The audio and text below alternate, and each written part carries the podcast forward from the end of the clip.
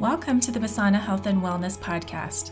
At Basana Health, we focus on whole body wellness, connecting physical, spiritual, and mental well being.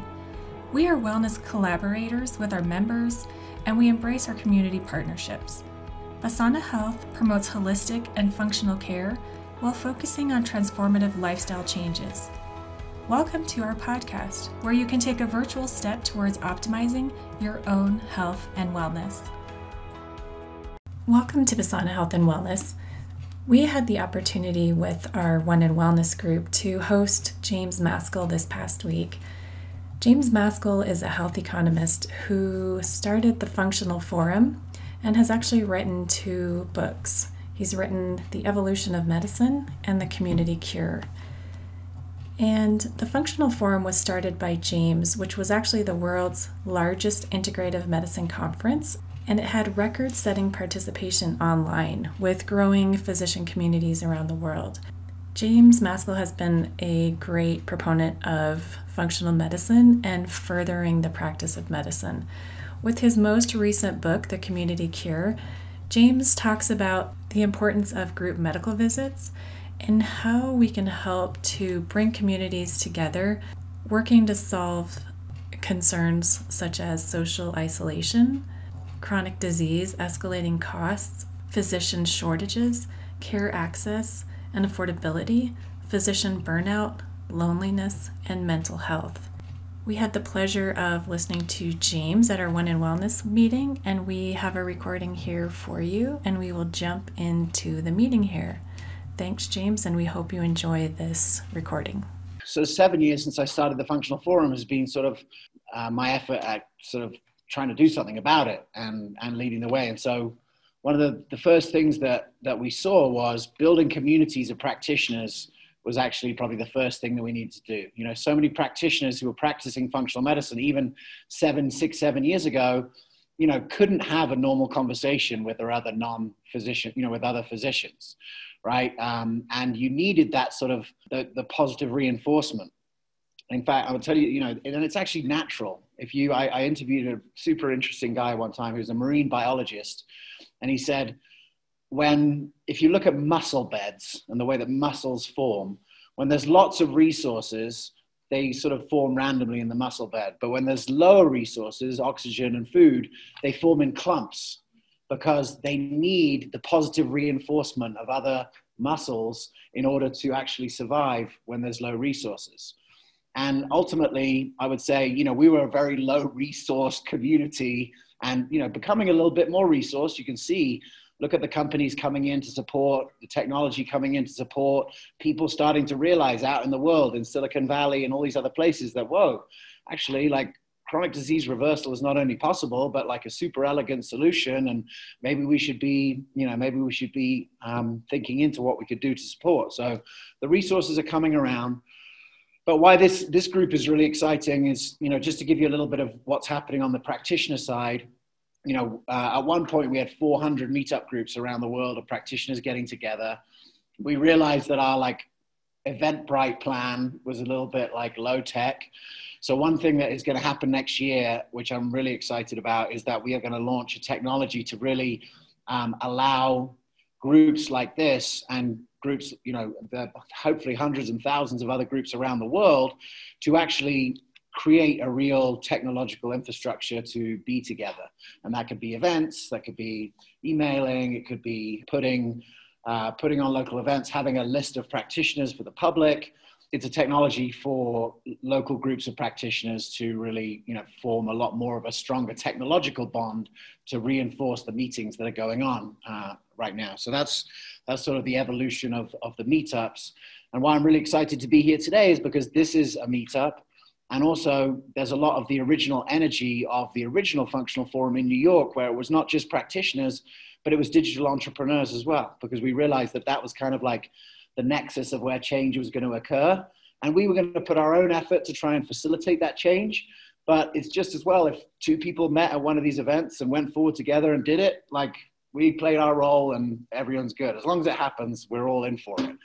So what I want to do tonight is is just I guess share with you sort of some of the some of the what we've done, the hurdles that we've come across, and what has to come next, because the mission is still the same.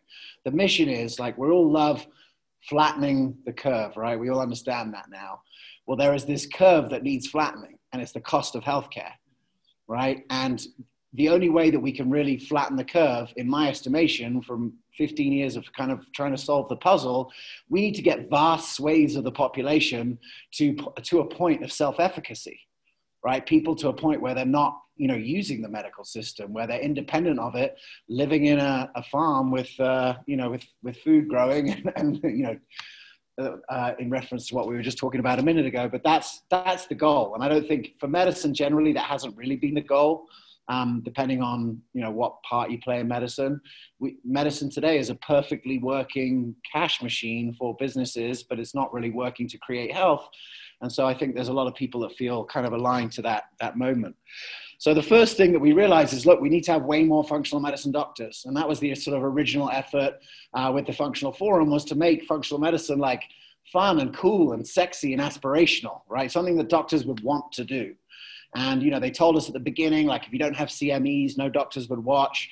But, you know, throw in some Daft Punk intro music, put Kelly Brogan on the first show, and like people showed up, and it was cool. Like it, we, you know, we realized that there was really like seven years ago, there was no B2B content for functional medicine doctors. There was literally no free content. Like you either went to the $5,000 seminar or you didn't have it. There was nothing. So it was like, it was uh, interesting to put out that content and, you know, the, pretty much since we started that, it really feels like the universe has kind of had our backs you know, Hyman announcing the Cleveland Clinic on the fourth episode, the first time we got the streaming working. Um, there was some, you know, some incredible moments along the way like that. So then you start realizing, wow, 30,000 doctors watch this episode of the show. That's really cool. But does that mean there's 30,000 more functional medicine practices? No, because there are tons of doctors that are, you know, wanting to practice functional medicine, feel the like moral obligation to do it, but still aren't doing it every day. And so we need to actually help practitioners make the journey across to functional medicine. And one of the things that was in 2014, I would say in 2014, 15, 16, you know, there were very, very few examples of functional medicine being done well on insurance. I'm excited to say that there are more and more starting to pop up where people are working out how to do it, which is interesting. Um, but ultimately, it was, you know, we, we came across this, or we sort of popularized this model of the micro practice because one of the things about building a big functional medicine practice that's very intimidating is the capital. Like the average doctor didn't have 500 grand to put into a building to build out this total thing. And there was so much wreckage of doctors that did have that money and messed it up because it's really hard to build a practice with tons of independent contractors and HR and whatever. Like that's not, that's a heavy lift. So, you know, 2016, we kind of pivoted the, the program towards look, let's try and get doctors doing this, you know, doing this every day and practicing in a low overhead environment. And, um, you know, that was the sort of focus. Obviously, communities of practitioners coming together. You know, we're making some progress and now there's more functional medicine doctors around. Still, we're not anywhere near like having an impact at a population level. And actually, it was like necessary, but definitely not sufficient to solving the problem because now you've got all these doctors that are outside insurance and charging cash. And yes, you might be able to convince some poor people to part, part with their last $3,000 because they got type 2 diabetes. But that can't be the plan, right? That can't be the master plan because ultimately, you know, in America today, 60% of people can't afford $500 out of pocket, right? We're living in a two tier society and it doesn't matter how, you know, how well the well-heeled get, you know, we're not going to really make an impact on either cost or get longevity going in the right direction again if we don't help everyone. And so that really set me on sort of like a, a different path to really understand how is that even possible. So what I want to share tonight is just some things that came from the book, a couple diagrams, and then just get into it. And ultimately, my goal here tonight is maybe to just, but to if I can inspire any of you to really think through there might be some easy ways that you could, you know, just just tweak the way that you're practicing in order to try and open up new pathways for more people to be involved in the practice. That's it. I'm super glad tonight to have like a range of awesome physicians doing great stuff.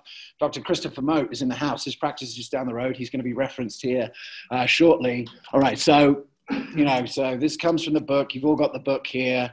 Um, it was awesome to, to watch. I mean, this, is kind of what I just said. Look, health is dropping off from age 27. We've got the sickest people ever. It's not going that well. This is from Blue Cross Blue Shield. I mean, ultimately, what we realize is like, you know, even if we did an incredible job at this top two, like medical care is, is responsible 20% of health, these healthy behaviors, maybe we could get into some of that in the clinic. Um, but then these socioeconomic factors that are driving you know so much of the uh, uh, of the of what goes into health are never really you know never really being addressed. And ultimately what i started to you know start to see was that you know that, that health was was biopsychosocial in nature. Our health outcomes were made up of biological aspects.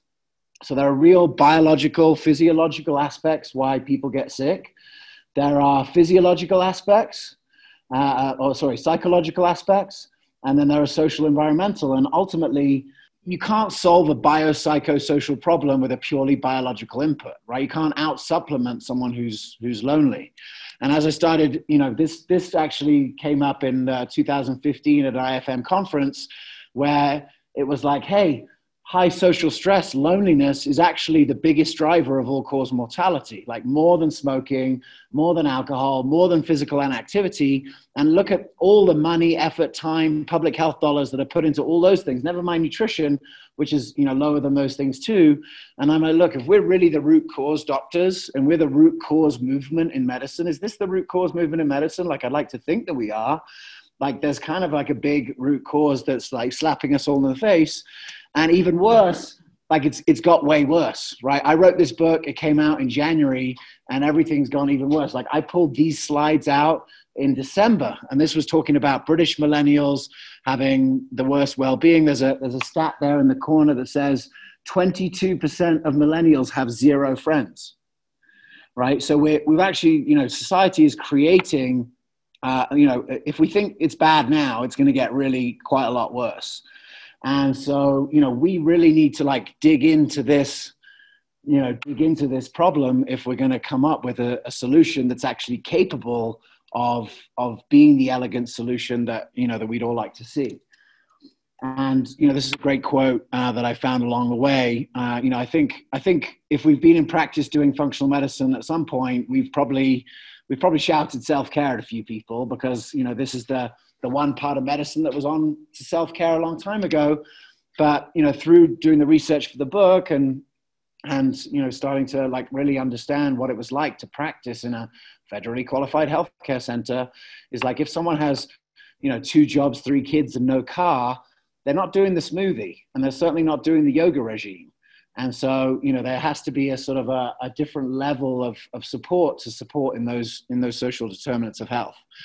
So just to contextualize, like just to go back a bit, you know, why why do I believe like why did I call it the functional forum? Why am I so invested in functional medicine? And I guess one thing I want to share with everyone here and everyone who's who's listening at home, like I'm going to spend the next 10 years, the next decade, trying to convince people that what they think functional medicine is isn't what functional medicine is. Like if you're if you think that functional medicine is like um, esoteric lab, labs and supplements, that's fine and you can think that, but I'm going to I'm going to try to change the perception of functional medicine from that to what I actually think it has the potential to be, which is an operating system for a um, an operating system for medicine, a clinical operating system that can actually uh, unify uh, disparate practitioners who speak their own language into a common language that can actually be the operating system for the future of healthcare. I believe that that is what it's what it's capable of being, and just because it wasn't that for the first 20 years of its existence, you know, doesn't mean that it's not going to be that in the future. So that's just like my own personal mission over the next little while is to reinvigorate that, and, and I hope that some of you can understand why that's important, and, and why functional medicine. Well, the, the drug based or the pharmaceutical based approach for chronic disease like is not working or, or i would even say has not worked right almost in the past tense. You know we live in this insane world today where on one hand you know you have in silicon valley like them using health coaches and diets and kind of quote unquote functional medicine to reverse diabetes and yet like the average doctor you know, endocrinologist doesn't even know that that exists. And these two, you know, we're in this kind of middle world where we all know that it exists, but like still not being practiced. But this, this is from Nature 2017 that basically shows that if you look at the number needed to treat for the top 10 grossing drugs in America, hopelessly ineffective, right? And so what are we going to do? Like if you see Crestor there, you know, that's one in 20. If you look at the number needed to treat, what are we going to do for the other 19 people, right? Because Crestor is not going to work. Um, and Humira there, the third one, um, that's one in four. That's $6,000 a month, right, for Humira. So what are we going to do for those three? You know, didn't work there. I mean, you can't look at this and ever think that the drug-based model is, is working, right? And it's an awesome graphic for sort of disarming that, that, um, that nature. Obviously, we had Cleveland Clinic validating functional medicine in JAMA for the first time. I'm super excited that later this year, I'm, I'm hoping there's going to be more data from the Cleveland Clinic, uh, particularly about what we're going to talk here in a minute. That the first time I was at a, uh, a, conference in 2011, having spent six years in the space and you know really tried to learn everything about all the different disparate groups and what they were doing. The first time I saw this, I was like, you know what? Like I feel I feel like most people could agree on this, and that you know that there's a whole organization of like doctors and coaches that are trained in like a common language. And actually, you know, one of the things I want to say about it is that you know, I was trained as an economist, and one of the things that appealed to me about functional medicine was that there's a, a system for prioritizing integrative interventions. And just to give you some context about uh, what that looks like, is that you know, if you're in functional medicine, you know that you could have a type 2 diabetes patient, you line up 10 of them, and you start looking at the root cause, and there's very different root causes across those 10 people, even though they all have type 2 diabetes. Like these five, it's a mainly a food thing that's led to the lack of insensitivity. These three, um, it's like toxins, and this two, it's stress as the dominant reason why it's got there. Well, you know, ultimately, what we need to do is identify what the dominant thing is and treat accordingly. And if 10 people come in with type 2 diabetes and all we have is an eating plan, five people will get better, but these other people won't because it's not what caused it. And so having a way of sort of maximizing the marginal benefit of certain interventions just really like appealed to me as an economist because suddenly there was a way of making you know what was kind of inefficient now suddenly very efficient. So this was kind of why we decided okay we're going for functional medicine we're going to functional forum and we're going to you know hitch our wagon to the functional medicine movement because we believe that you can't really have a movement when everyone's speaking when they're not speaking the same language right? We need to be able to speak the same language to move in that direction. And and i hope these functional forum meetups you know one of my hopes for them is that we can all start to learn the language so that we can all understand each other better. And you know if you're running a multidisciplinary practice where you have a lot of different practitioners how do you decide what practitioners you see? Does this person need an acupuncturist, a chiropractor, or a Reiki session to go along with the thing? Well, let's look at the seven, you know, what, what's going on with that person? Like, what does the physiology tell you, and what would be most effective to repair? So, this is why I think why functional medicine, right? And this is why we sort of double down on that. But, you know, we have to be real and, and start to talk about like why not functional medicine because, you know, this is one of my uh, quotes from the book is that you know, personalized medicine, functional medicine is, is the future. But for people who are disempowered, you know, who don't have the opportunity to make choices like that, it's really a fairy tale. Like the idea that there's this like sort of precision medicine out there in the future. It's a fairy tale for, for most people. And that's because functional medicine in its current form has been unaffordable, you know, inaccessible, inefficient. Like there could be any less efficient system spending ages with the least efficient, with the most expensive provider, long appointments, all one on one, you know, and, and that inefficiency actually leads to um, one of the, the saddest things is that there's been incredible projects to bring functional integrated medicine to, um, to hospital systems, and they've all, you know, kind of gone through the floor because it's not profitable either right? You can make more money putting in heart stents than you can um, than you can teaching people not to need a heart stent, and that means that when you know a uh, spreadsheet jockey comes in and decides that okay the relative value of this floor and the dollars per square foot is not matching up the integrative center is out. And that's a, that's been a, a sad, sad, reality of the last like half a dozen years. And so um, and also like you know still isolated right? We still have really isolated individuals. If you're doing one-on-one patient care you know you, you're not solving the, the the biggest driver of all cause mortality. One thing that i want to be realistic about with practitioners is that you know I, i'm not so sure that like we're doing that well at long-term behavior change. I think that patients get inspired to want to change in the short term, but and some patients will flick the switch and they'll change behavior forever because of your intervention. But how many people come back a year or two later with sort of the same stuff because the behaviors didn't stick and then you know the, the symptoms come back? If we're going to build a whole medical system around healthy behaviors, like we got to make sure that our system makes it easy to change behavior and there's not a lot of evidence as far as i see to say that one-on-one uh, is is working you know all that well so the good news is because this honestly could be a bit, little bit depressing and i didn't want to like have a little depressing moment with you. But the good news is that the community is the cure and that's what i'm here to talk about tonight really is to is to really focus in on not only like why the community is the cure but you know sort of how that can happen. And what I want to share with all of you tonight is maybe just a couple of ideas of how you can start to you know implement this into uh, into your practices and start to you know just I know it's not an overnight change, but I think it's I think it's something that anyone can start to think through where they can where they can do some of these things. So I got my first kind of big speaking gig with this conference called Heal Thy Practice. Um, it ran for about five years, the first in 2010 to 2015. And it was really for disgruntled primary care doctors who wanted to try and practice integrative and functional medicine but didn't know how. It was kind of a nuts and bolts conference. And I heard Dr. Saxena speak. And, um, you know, as soon as I saw this for the first time and I heard that, okay, she's taking insurance. She's, you know, practicing a little bit more like on the right in group and not just going, you know, from room to room to room. I was like, okay, this is interesting. Like there's something about that that that sort of resonates.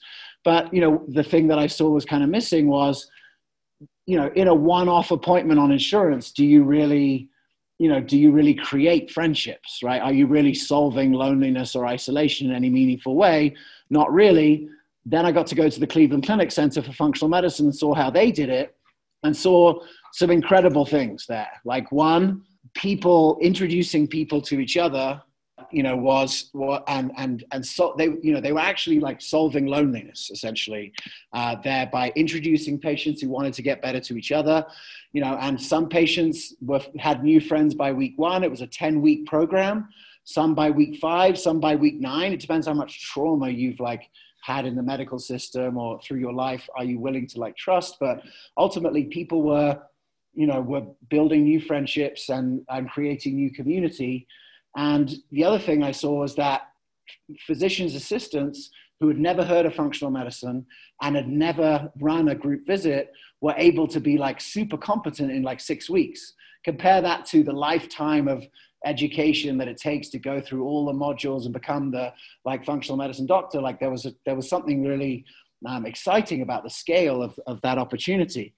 And so you know this was this also came from the book is now you start to think about like how do groups really affect biopsych you know how do they map onto this biopsychosocial health issue that we identified? It's unbelievably healthy for the individual right? You're teaching self-efficacy um, you know you are they they're able to build like self-regulation of emotions. Do, does anyone here have any patients that are having problems regulating their emotions right now? You know it's it's that's the way of the world. I mean that's exactly what's happening with with covid uh, engagement. Um, learning skills or techniques like a lot of being healthy is like skill development really more than anything and so you can do that individually but then it starts to kick off into interpersonal organizational and it has these knock-on effects that go throughout the community and ultimately what i realized is by by sort of delivering functional medicine in a group we were able to take all of the sort of things that um, were holding functional medicine back not just were like improved a little bit, but we're actually like completely flipping on their head. And now things that were a huge disadvantage were now you know, a massive advantage. So where once it was unaffordable, now it could be affordable, could be on insurance. Where once it was inaccessible, now it could be kind of, you know, everywhere. Where once it was super inefficient, now it's like hyper efficient, right? One one practitioner 15 people billing on insurance. You know, the, the dollars per, you know, per square foot is, is starting to make a lot more sense. You know, instead of going from something that's still isolated, we have people deeply connecting with each other right? People starting to unwind some trauma, people starting to have to be listened to, right? To be loved actually by listened to by a group of people, to really experience that. The last thing is, and this is something that I think we have to just honor as the fact if you if you asked a doctor in 1940 if you asked a doctor if you went to the ama conference in 1939 or before the war and you said hey uh, can you, is alcoholism curable they would tell you like definitely not right? Alcoholism is a scourge. You know it's incurable. If someone's alcoholic they're an alcoholic. And now here 80 years later we know that alcoholism is totally curable. And what you don't give people is drugs and doctors. What you do, give people is accountability and mentorship and support. And that's what and and that's what uh, you know turns people around. So you know if we know how to change behavior and you know, ultimately, what we have to realize is that the majority of these lifestyle-driven chronic illnesses have a lot more in common with alcoholism than they do with infectious disease, which is what our whole health system was built around. I just wanted to like set the tone with that, and I wanted to spend a little bit of time sort of talking about some easy applications that practitioners could be making right now in their practice of sort of implementing, you know, some of these ideas. I actually this week's podcast uh, was with with Kerry Sutton, and actually Dr. Moat here is another guy who is really on the cutting edge of, you know, really thinking through the patient orientation process. Kerry Sutton's story is is interesting in that they went through six years of developing the perfect patient orientation. It started off with a lot of information. Six by six years later, it wasn't being done by the doctor, it was being done by the front desk. And as opposed to just telling people stuff, they would tell people stuff for half an hour. And then they would actually like start to get people to share why they were there because what they were really seeding for was the group visits that they were going to be delivering. And they realized if we, if we made it sexy and aspirational to be a functional medicine doctor, one thing that is going to have to happen in the next decade for this plan to work, it's going to have to be kind of sexy and aspirational to be in a group. And one thing Alcoholics Anonymous is not is sexy or aspirational. Most people don't think they want to be in a group.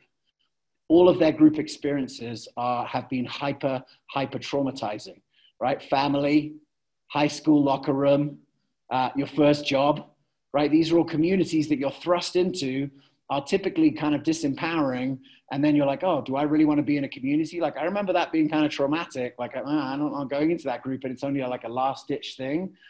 These groups are not like that. Like the groups that dr mo and, and others are writing i know that these are empowerment machines right? We are creating a uh, you know, what is created is like a vortex of mutual empowerment. Wayne Jonas said to me in an interview once, it's like doing a group visit is like having 15 unpaid health coaches working for you because you've got all these other people in the group that are like holding each other accountable and supporting people, you know, peer to peer. So to go back to the orientation, she's running the orientation and she just gets so used to it. And they started it because they realized the quality of the single patient interactions were so poor because so much of the visit was being taken up talking about stuff that definitely should have been done in an orientation.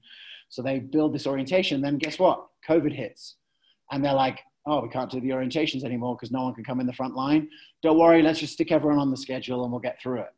And then to have that moment where now new people are coming on the schedule who haven't been through the orientation and realizing in that moment just how critical that was because now these appointments are super annoying because all the questions that should have been answered in the orientation are not being answered. So they actually pivoted, went back to the orientation, are doing it online, and it's actually kind of better than ever. Um, because any you know people don't have to drive to the office and take three hours off for a one hour appointment or a one hour orientation. They can do an hour from you know from work or, or virtual. So that's one example. And i think you know with dr taggi and the practice that you're working with i know one of the visions that you have is is to have uh, people come in and sort of get an idea of all the things that are available in the clinic and then sort of plot their pathway through that. You can see that the functional medicine operating system sort of orient and patient, orienting people to that is a wonderful way to, you know, to start that. And it could be even complemented by the next idea, I put this in the book, but Dr. Lara Salyer, she was the first person that innovated on this through our practice accelerator and decided, hey, the most cumbersome, annoying, slow part of the functional medicine process, the long intake to really get down to, you know, the root cause was something that you know, maybe could be done in a group and tried an intaking group where twice a month groups of 18 people would come together and work together to plot their own, um, you know, functional medicine intake. And the benefit of it was that now it was like hyper, hyper, hyper efficient in that, you know, that people were doing it themselves. You know, ultimately, we're talking about a paradigm shift from the doctor being the patient the sorry the doctor being the most important person to the patient being the most important person what could signify that shift better than having the patient write down the stuff right the patient you know you're starting to like you know actually use the neural pathways in your brain. You're starting to like really connect things. You're you know you're writing things down. Like that's a really important part of owning your health is starting to actually participate. And she also found that people would ask great questions. Like some people are introverts, some people are extroverts, and listening to other people talk about their experience was actually um, was actually super valuable for everyone in the group. And so, you know, I would love for you guys to think about what are some ways that you know you could be able to bring people into the clinic and and to give you an example, like if we're talking about access, part of the reason why Dr. Salyer did this was because she realized that building her functional medicine micro practice, it was still 400 bucks for a new appointment. And in rural, you know, Monroe, Wisconsin, there really wasn't that many people that had $400 to drop on functional medicine without being sort of taken on that journey. And by giving a $30 offering where people could come in, do the whole intake and leave with, you know, one of the six IFM food plans, it was like a really nice, gentle entry point that didn't cost a lot. And guess what? half the people afterwards would be like, well, I need to make an appointment because I realize I realize the value of what you're doing. And as long as I'm just watching videos and I'm not really applying it to like who I am and my own health history, like it's just this vague concept. But doing the intake really brings it into like real life. Like this is how my grandfather died. He was a miner.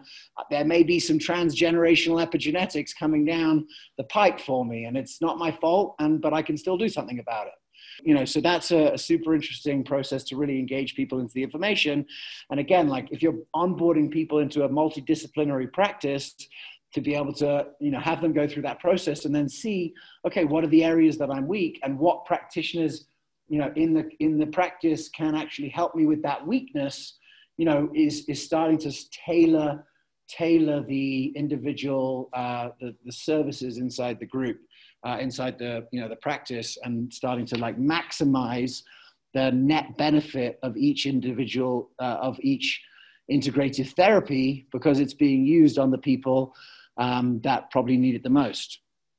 The third one, lab review. Like lab review is annoying, right? It's slow and it can be a frustrating experience when I when I decided I was going to write this book, I just put the APB out. I was like, I want to learn from anyone who's doing anything innovative in groups. And one of the people that came back was Dr. Moat, and I interviewed him about his group lab review. I mean, it's kind of weird you sitting there and I'm telling you all about it, but he's right there. He's Christopher Moats, Centennial, Colorado, best name in functional medicine, Cornerstone Community Care.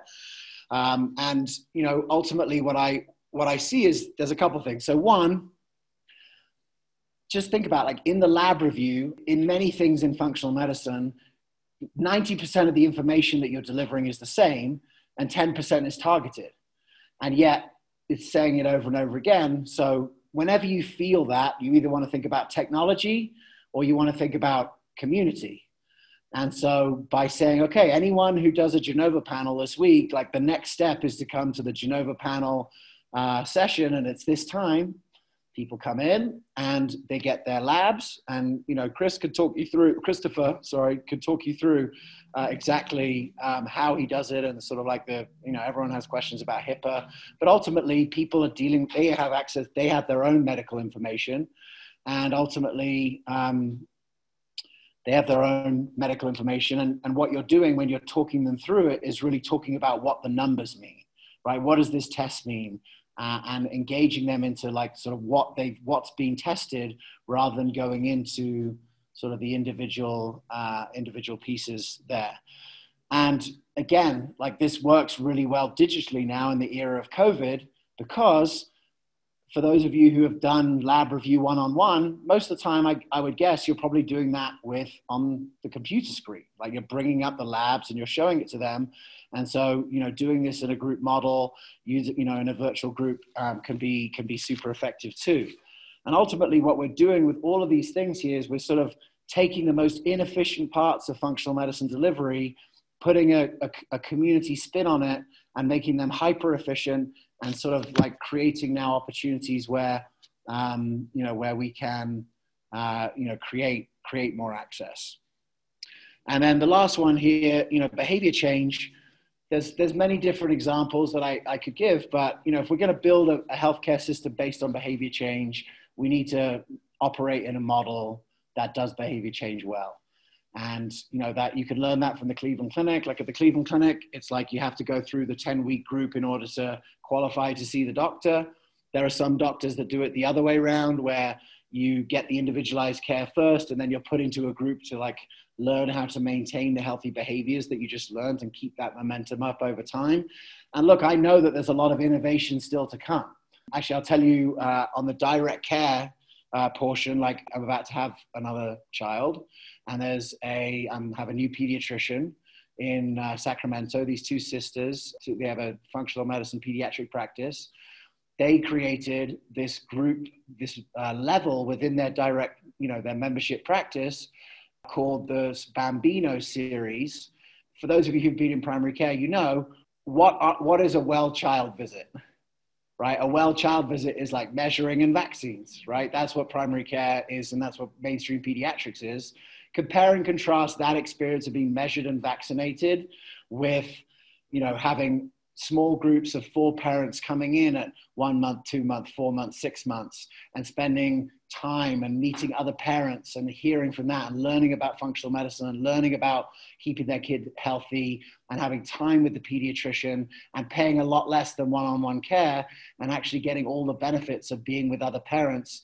And you know group visits have actually always been wonderful for for pregnancy because you you know it's very easy to develop a, a, group of people who all have the same issue happening at the same time there's like a date and you can just work it out from there you know behavior change in a group is a, is another thing that is you know is a is a core strength you know, I would love to, you know, to to just really engage, I guess, with this group as well. And you know, if, if there are if there are things that you are finding to be a blockage in in running an efficient practice, and particularly in COVID, to start really thinking through, like, is there a way that this could be done, you know, through community. I want to just again give a big shout out to to Orthomolecular and the Lifestyle Matrix Resource Center because those guys were seven years ahead of this whole thing. And those, you know, the group visit toolkits that were created are an incredible resource. I mean, there's one thing to actually decide that you're going to practice a different type of medicine. It's quite another thing to do it and to do all the patient education and systems. And so, you know, one of the reasons why we were excited to sort of partner with them, the Lifestyle Matrix Resource Center, was that they had really thought through the educational side of um, creating handouts and information and education uh, to really reinforce um, an effective patient care. My main man, Thich Nhat is, is struggling a little bit with his health. Well, not struggling, he's, he's making his way to whatever's next. But this is a quote that is kind of attributed to him. And at the beginning of the functional forum, just like really my, my partner Gabe and I, kind of it's been part of this, the story of functional medicine is that you know he you know community is the guru of the future. We need to find ways to facilitate people this peer-to-peer delivery of value right? Peer-to-peer delivery of value is the only inexhaustible resource that we have in healthcare and we're using it to 0% of its capacity. And something that comes up all the time is you can you do can you do hyper individualized care which functional medicine is can you do that in a group setting? And the truth is you know it, it's it's blending group and individual. Like certainly you can see from you know dr lara Salyer everyone leaves with one of six ifm food plans that's individualized medicine. That's way more individualized than anything in the conventional space, and that's being done in a group. Can individualized medicine, you know, lab, the lab review with Dr. Moat, that is hyper individualized medicine just happening in a structure that is, you know, taking advantage of the, the peer-to-peer dynamics. I guess this is kind of like the state of, of the evolution as far as where we are today as an organization and what I'm going to be spending time on and you know what I hope that everyone is going to be spending time on in this next while is one, you know, we need to, you know, we really need to reinforce the communities of practitioners. And ultimately, I'm so grateful to, to Tanya and to, you know, all the other meetup hosts around the country and everyone who feels called to lead because we need to create these positive feedback loops uh, with practitioners by getting them together. And we hope to make that a lot easier for people. We're going to bring in people who who benefit most from this all happening, which is like the supplements and the labs and all the other ecosystem players. We're going to bring them into the mix. They're going to, you know, support the, you know, growth of these meetups. Um, we've already had organizations that have said, okay, we'll run the meetup for every capital city in Europe. Like, you know, there's, there's definitely a, a need for that. Obviously, people aren't meeting at big conferences anymore. Like for right now, I'm sure that small groups is going to come back before big conferences. So we hope early in, in the beginning of the new year to be able to roll out that. And we hope that the uh, South Denver posse will be one of the strongest ones in the country, I have no doubt, uh, with the talent that's, that's immersed here. And you guys all have a copy of the Community Cure in, in your bag. You know, I guess I just want to finish by saying like, this book came out in January, COVID came along, and essentially, if there's one chapter that I would love all of you guys to reread or read again, is chapter seven, because that chapter was called The Future. And suddenly the future became the present. And, you know, some of the things that I, I see happening in, uh, in the future that are happening in the present now, it speaks to what I see of the, what the future of healthcare is, is functional medicine as the operating system, right? Functional medicine as a unified language to connect the practitioners that are actually capable of supporting patients to reverse chronic illness. But you know what that will actually look like. I, you know, I'm I'm very uh, excited about seeing some of the models that are out there that I would describe as uh, commu- decentralized community care. And just to put that into context, in COVID, I think one of the things we realized is that possibly sending all the people that had an infection to one physical building was a terrible plan and is a and is sort of like a, a hangover of, of, of this sort of old medicine that is kind of losing its relevance. And, you know, to, when I interviewed my buddy Cheng Ruan and heard that to send everyone home with an oxygen, I mean, imagine imagine imagine how the imagine how the world could have been different uh, had you know every high risk American, right, everyone with a chronic illness or everyone over 70 gone home on Medicare with an oxygen saturation monitor, right, and that was being monitored by clinics like yours. And if at 90, if they dip below to 95 percent, they got a virtual visit. Someone called them and said, "Hey, you've gone down to 95 percent. Are you like exercising or you know what's going on over there?" And, you know, so that if it drops a little bit further, they could have someone come to the house, you know, they could send over the D and the C and the zinc and all the stuff that we should all be taking anyway, and what the base, the bedrock of functional medicine is.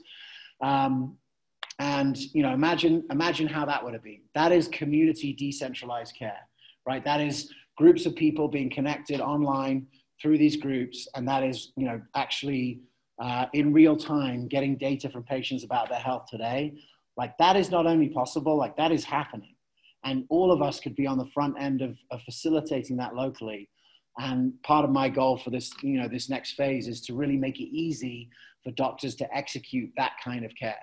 Because, you know, John Weeks said this to me at an interview recently. He was like, look, allopathic medicine doesn't really do groups, right? There's some groups, diabetes educators, there's a little bit, but it, they've by no means embraced it this could be ours, right? This could be our thing, right? Functional medicine, integrated medicine, naturopathic medicine, all of that.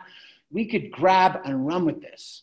And if, if group delivered care became synonymous and was always infused with the functional medicine operating system, that would give us so much credibility because all of the things that allopaths don't like about functional medicine, the esoteric labs, the supplements, all the things that they complain about, it's the opposite. We're literally talking about groups of people coming together and empowering each other to be healthy right? That takes all of those arguments off the table and makes us look not like eh, like all the worst stereotypes about the medicine go away, and we step forward into being the future.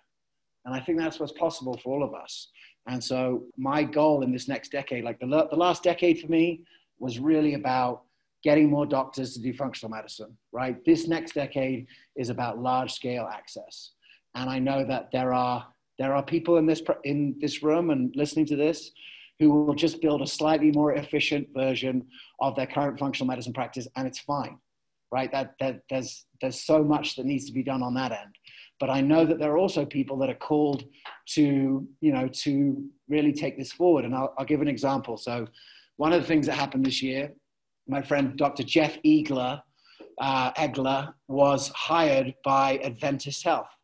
So Adventist Health was started by the uh, Seventh day Adventists. And you would think those guys who have a blue zone that they created through their healthy behaviors, you'd think that the whole 30 hospital, 300, you know, 30 hospital, 300 medical center, 35,000 employees, you'd think that they would all really understand health creation. But they had to hire a functional medicine doctor because they realized no one in their organization really understood how to reverse chronic illness. So Dr. Egler went there and pre-COVID and now even post-COVID, you know, is realizing that you know there is nothing more aligned. There is nothing more aligned with the Adventist brand and you know the feeling of what that what that group is than than this group visit model infused by healthy behaviors. And you know, there's an example of now an organization that has a lot of juice being sort of guided towards this at a, at a sort of a, uh, at a system-wide level. And in the next few months, that Cleveland Clinic data from the groups is going to come out. And that I put it in my book because I heard Mark Hyman lecture about it over two years ago. That's how long it takes to get stuff into JAMA or wherever it ends up. But in that study, half the people who go through the 10 week, two hour a week visit, they never need to see the doctor because they're just plain old better. They're better. They don't need to see the doctor. They're better. And the other people who aren't better, they can see the doctor or they're you know en route. But these are the kind of efficiencies that we have to create into the system if we want to take over and become the standard of care. I hope that this has been a little bit informative. You know, I hope that you know that uh, you know we're here as an organization to help you know to help practices sort of align to this. There's a range of you know there's definitely a range of ways for everyone to be involved. You know, everywhere where you are right now is exactly the place to be and you know there's so much uh, potential for us working together in community so thank you for the opportunity tanya and thanks for having me the Sana Health and Wellness podcast is brought to you by Atagi Plastic Surgery and Atagi Skin Aesthetics. Check us out at atagimd.com. A T A G I M D.com. We offer plastic surgery, skin aesthetics, non surgical treatments, and hormone therapy. Some of the many things we offer include Botox, dermal fillers, Exilis skin tightening, Kybella, skin aesthetics, all therapy, Vanquish fat reduction, PRP hair restoration, PRP breast lift, and hormone health. Follow us on our website at atagimd.com to learn about all of our specials and events each month. Some of our specials include monthly discounts off products and services or wrinkle free Wednesdays. Check us out at atagimd.com.